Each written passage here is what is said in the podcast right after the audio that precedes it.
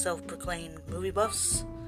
Do you throw up around clowns because your older brother forced you to watch It when you were seven?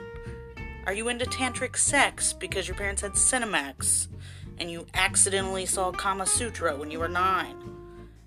Well, then I have a new podcast for you.